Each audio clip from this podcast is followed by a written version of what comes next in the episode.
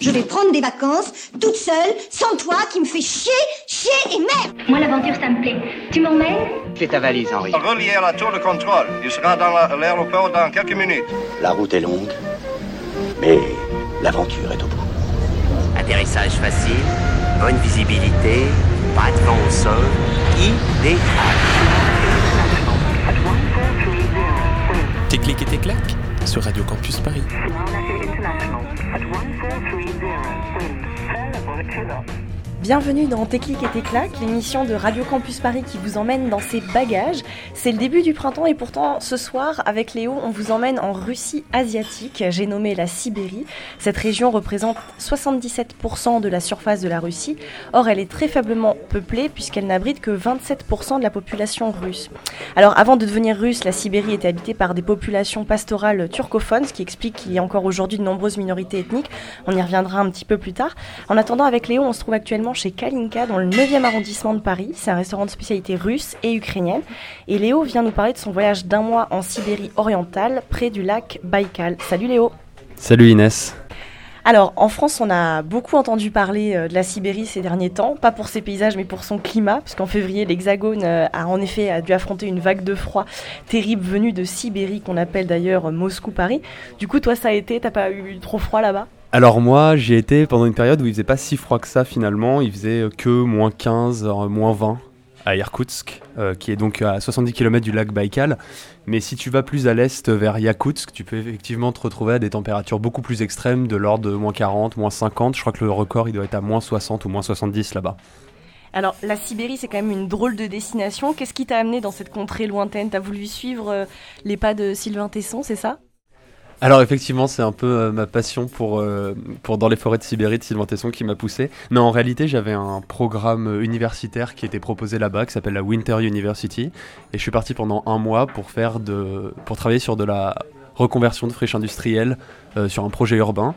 Et donc j'ai travaillé là-bas pendant trois semaines avec un groupe de travail pluridisciplinaire et surtout international.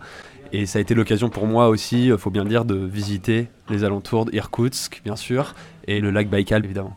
Quels autres coins tu as pu visiter pendant tes, euh, tes jours off? J'ai été à Arshan aussi, en République de Bouriatie, qui est un petit village de quelques centaines, peut-être quelques milliers d'habitants, qui est une station très prisée, aussi bien l'été que l'hiver, euh, par les habitants de Irkoutsk. Alors, le lac Baïkal représente la plus grande réserve d'eau douce au monde. Euh, le lac fait la taille de la Belgique, mais en hiver, il est complètement gelé. Qu'est-ce que tu as ressenti face à cette immensité, face à ce désert de glace?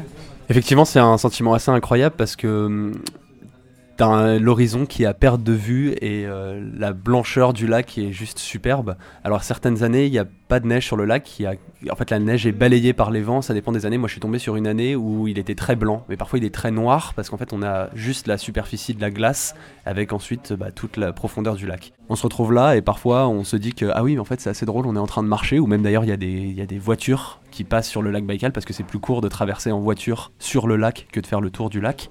Euh, et donc on est là-dessus et il y a des voitures qui passent, il y a nous qui marchons et on se dit en fait en dessous de nous bah, il y a 1000 mètres de, de, et profondeur. de profondeur voilà, et c'est vertigineux.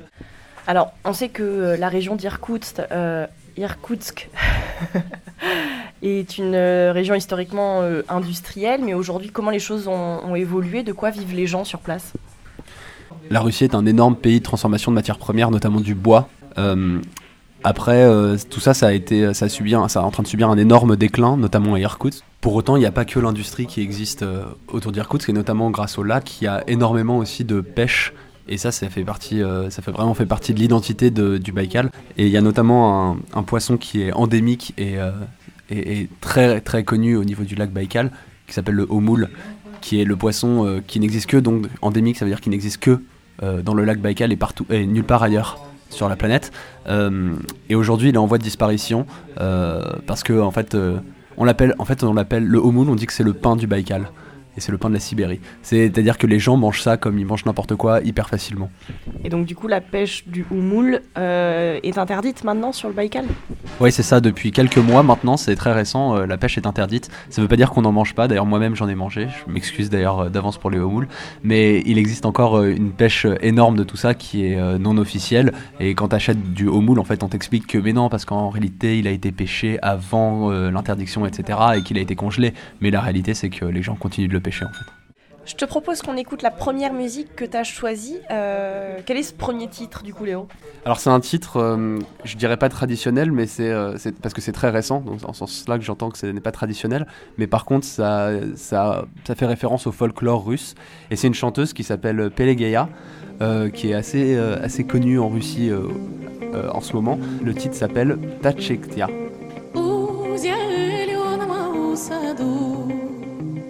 Пташечка пропела. Еды пташки из гнездо, есть у ней дети.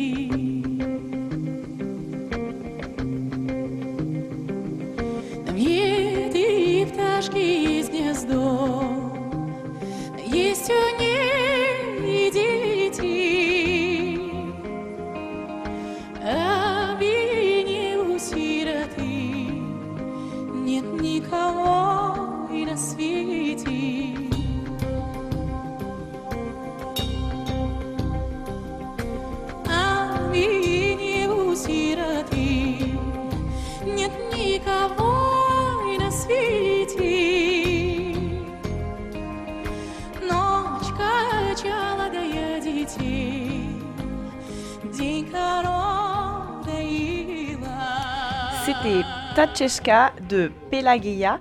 Vous êtes toujours sur Radio Campus Paris et vous écoutez Téclic et Téclac. Avec Léo, on parle de la Sibérie depuis le restaurant Kalinka dans le 9e arrondissement. On a d'ailleurs commandé alors un borsch et euh, des pelmeniers. Léo, est-ce que tu peux nous décrire ce qu'est le borsch? Ouais, alors en fait, euh, je voudrais déjà faire une précision, mais tout ce qu'on mange et ce qu'on écoute, c'est très russe et c'est pas forcément très sibérien ou du moins de Irkoutsk en tant que tel. Parce que euh, en fait, il y a une culture russe. Moi, je pensais en allant là-bas que vu que c'était un pays tellement grand et tellement fédéral que euh, culturellement, en fait, il y avait une vraie différence entre ce qu'on pouvait manger et écouter à Moscou, de ce qu'on pouvait manger et écouter à Irkoutsk. Et en fait, je me suis rendu compte que pour avoir connu des gens qui étaient aussi bien de Moscou que des gens qui étaient de Irkoutsk, qu'en fait, il y avait une, espèce de valeur commune aussi bien autour de la musique, autour de, de la nourriture, etc. Mais alors, donc, le borsch, effectivement, c'est euh, typiquement russe. En réalité, c'est typiquement ukrainien, mais donc, effectivement, c'est un peu délicat. et donc, c'est une soupe à base de betterave et avec de la viande de bœuf. Et donc ça se déguste. Là, on a des petits morceaux de pain brun. Ça se déguste euh, avec ces petits morceaux de pain Alors ouais, je crois que c'est une grande manie russe de tremper son pain dans sa soupe quand on la mange. Je pense que c'est pour rendre ça encore plus consistant, notamment contre le froid, j'imagine. Alors, c'est bon C'est aussi bon que là-bas? Délicieux. Et là-bas, ça coûte combien, par exemple, un, un plat pareil? Hum, de l'ordre de 1,50€ à 2€, je dirais. Ah oui, donc il y a une vraie différence. Et alors là, donc on a des pelmeniers, c'est des sortes de raviolis, hein, c'est ça? Ouais, tout à fait. C'est des raviolis. euh, là aussi, c'est ukrainien d'origine. Je fais pas exprès. Euh, les pelmeniers, c'est des raviolis où il y a de la viande dedans, de bœuf. Euh, et il y a une variante qui est le varenika, qui est euh, de la même taille, de la même consistance, sauf que c'est végétarien. Et hum, donc, du coup, c'est très typiquement euh, ukrainien. Ça se mange beaucoup partout en Russie, mais alors en Sibérie, notamment à Irkoutsk, est proche de la frontière mongole et de la culture bouriate, euh, ils mangent plutôt ce qu'on appelle des posis, qui sont des gros raviolis avec du bœuf à l'intérieur et un bouillon en fait. Donc l'idée c'est qu'il y a un trou dans le ravioli, on boit le bouillon et ensuite on mange la- le ravioli avec la boulette de viande qui est à l'intérieur. Ouais, c'est bon. Ah c'est incroyable, j'ai vraiment l'impression de manger des mini posis comme j'en mangeais là-bas, ça me fait revoyager là. Et alors, tu as bu beaucoup de vodka, parce que quand même, la, la Russie, euh, et puis de manière générale, euh, pour résister au, au froid, euh, les gens ont tendance à, à boire pas mal de vodka. Il y a, j'imagine, une grande, grande variété de, de vodka. Ouais, alors effectivement, la vodka, comment ne pas en parler Euh, Surtout quand on y va pour faire des études, soi-disant. Euh, ouais, ça fait vraiment partie du truc, euh, par- partie de la culture, partie de l'alimentation même, parce qu'en fait, euh, tu bois de la vodka en mangeant là-bas, tu bois pas de la vodka après ou pour faire la fête, tu bois de la vodka au quotidien. Et tu bois même de la vodka quand tu vas sur le lac Baïkal pour faire une excursion d'une journée, on te conseille de prendre de la vodka parce que l'eau que tu peux transporter dans ta bouteille va geler et du coup la seule chose que tu pourras boire ce sera de la vodka et c'est toujours bon d'avoir un petit remontant dans des contextes pareils. Alors à présent, euh, on vous propose euh, de faire euh, la seconde pause musicale. Léo, est-ce que tu peux nous présenter donc ce deuxième titre et, nous expliquer comment tu l'as connu? Alors bah comme le premier en fait, je me suis renseigné sur les musiques là-bas. C'est pas des musiques que j'ai entendues, mais c'est moi en demandant aux gens mais qu'est-ce que vous écoutez vous ici? On m'a suggéré d'écouter Leningrad, le groupe Leningrad avec son morceau Ecstasy et qui est une musique disons rock et assez contemporaine et qui pareil euh, c'est un groupe qui vient de Saint-Pétersbourg je crois.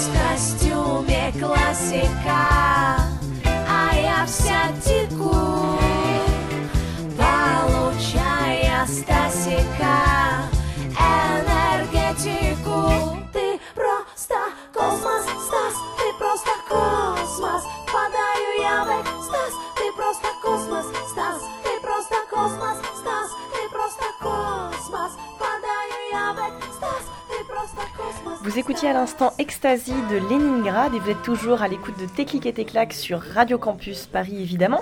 On est toujours avec Léo dans un restaurant de spécialité russe et ukrainienne pour parler de son voyage euh, en Sibérie. Alors je l'ai rappelé en tout début d'émission, il y a de nombreuses minorités ethniques euh, en Sibérie. Est-ce que tu peux nous parler des, des qui représentent je crois le, le plus important groupe euh, ethnique minoritaire de Sibérie? Et toi-même tu es parti en République de Bouriatie Il y a beaucoup de bourriates, notamment à Irkoutsk, parce que c'est une grande ville et qu'on n'est jamais qu'à euh, entre 200 et 300 km de la frontière mongole. En fait, le peuple bourriate, c'est un peuple qu'on apparente facilement au peuple mongol, parce que notamment dans leurs traits et aussi dans leur culture, ils ont des proximités de toute évidence. Euh, au- Au-delà des traits, euh, au-delà de la physionomie, qu'est-ce qui dans leur mode de vie s'apparente aux Mongols? Bah, leur nourriture, par exemple, leur façon de s'habiller, etc. Et leur bâti aussi dans les villes. Tu te rends compte que en fait, les maisons sont très colorées de la même manière qu'elles le sont en Mongolie, par exemple.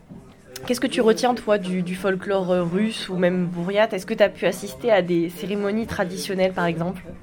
Alors ouais, j'ai une anecdote assez euh, cocasse, on va dire, que euh, le troisième jour après notre arrivée, l'organisation de la Winter University, le, le- le workshop auquel je participais, euh, nous a permis de pratiquer des danses folkloriques russes euh, avec euh, une association en fait qui essaie de faire la promotion euh, de la, du folklore russe à Irkoutsk. Et donc on s'est retrouvé dans cette drôle d'ambiance où les gens parlaient pas du tout anglais. On était avec bah, des fameuses babouchkas, c'est-à-dire des grands-mères russes. On va dire assez imposantes et qui nous faisaient danser comme des fous euh, et qui nous ont euh, montré aussi à quoi ressemblait euh, à l'époque ce que ça voulait dire de faire la cour à des à une jeune fille quand on était un homme russe et à quoi ressemblaient les mariages. Et donc typiquement j'ai un ami qui s'est fait gaver de viande et de nourriture parce que bah, c'était d'usage dans les mariages sauf qu'il était végétarien le pauvre. Et donc tu as quelques mots encore en tête de russe? Ouais, alors euh, moi je sais compter jusqu'à 10 un petit peu. Alors euh, si j'essaye. euh, alors je vais peut-être essayer jusqu'à 5 sinon. Ça va faire euh, Adin, Tva, Tri, Chitilie, Piet. 1, 2, 3, 4, 5. Je vais dire Spasiba qui veut dire merci évidemment. Euh, Je sais pas dire bonjour parce que c'est un peu mission impossible de dire bonjour. Donc à chaque fois je disais hi, mais bien évidemment personne comprenait. Euh, et pour dire au revoir on peut dire Paka. Mais c'est un au revoir assez euh, informel. Donc vous pouvez pas dire ça à des babouchkas par exemple. À présent, il est temps d'écouter la carte postale sonore d'Antoine et de Florian de 12 Regards du Monde qui ont rejoint euh, la Nouvelle-Zélande euh, depuis bientôt euh, un mois maintenant. On les écoute tout de suite. Salut Techclic et euh, là on est dans l'île du Sud en Nouvelle-Zélande, on est sur la- l'ascension du Royce Peak, du coup on est peut-être un peu essoufflé, on arrive tout en haut là, c'est à 1600 mètres d'altitude.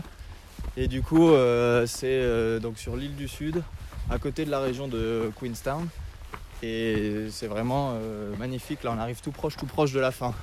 Ouais, là on vient, on arrive sur une crête et d'un côté en fait on peut voir euh, le lac Wanaka qui est vraiment bleu turquoise et de l'autre en fait on a une superbe vue sur euh, les montagnes des Alpes du Sud avec notamment des couleurs qui vont du, jaune au marron et un peu de neige aussi sur certaines montagnes au loin.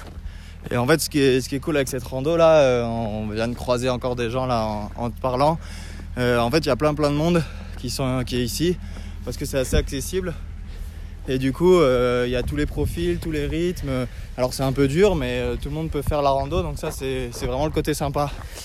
Ouais, d'ailleurs, je trouve que là, ça fait 2-3 jours qu'on est dans la région de Wanaka, là, et on fait que des randonnées. C'est vraiment le bon plan rando. Donc, il y a vraiment un conseil, c'est de venir ici et voir, euh, observer les paysages et, en profiter. Ouais, d'ailleurs, comme dit Antoine, l'île du Sud, c'est vraiment le bon plan rando. Et d'ailleurs, nous, on va pousser encore un peu plus au sud là pour les prochains jours. Et on se dit euh, bah, au mois prochain au Laos. À bientôt! Merci les copains, on vous retrouve à la fin du mois d'avril pour une nouvelle carte postale envoyée depuis le Laos. De notre côté, c'est la fin de cette émission. Merci beaucoup Léo d'être euh, venu dans Tes clics et tes claques. Inès. Ceci n'est pas un poisson d'avril, mais exceptionnellement, il y aura deux émissions de Tes clics et tes claques ce mois-ci. On se retrouve donc le 30 avril prochain avec Camille qui nous parlera de son voyage au Népal. Paka paka